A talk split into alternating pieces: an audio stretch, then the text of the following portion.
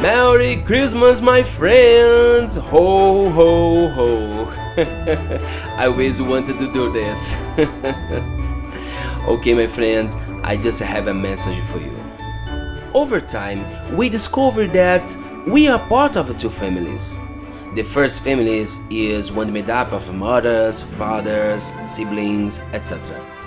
The one where we are born and growing up.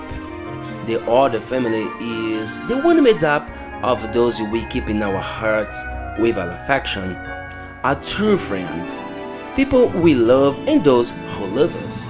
And in those days, in another year is almost over, as good as giving gift, and receive that of course, even extend message with affection that so good is look around you.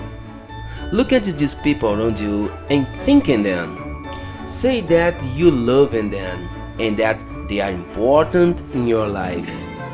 Even though you can't call them there in these but with your words, your feelings, you make them feel careless.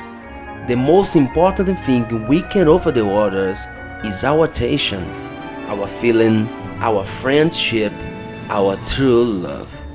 My desire is that in this Christmas we can light and warm those around us like stars that twinkle in each other's skies. It's wonderful to join the family, my friends. The first and the second family.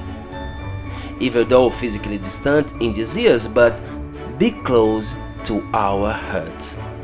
So, to be grateful to God for everything that has been given to us and mainly for this immense love that united all together in feeling throughout the year. The birth of Jesus is plenty more to be remembered as a celebration that appears the love for ourselves, love for your family, and love for all. May this time contribute to our personal evolution, teaching us to live in more harmonious and better way, to reflect on that really matters in our lives reach out to those who need it most, and sharing God blesses for all of those who come our way.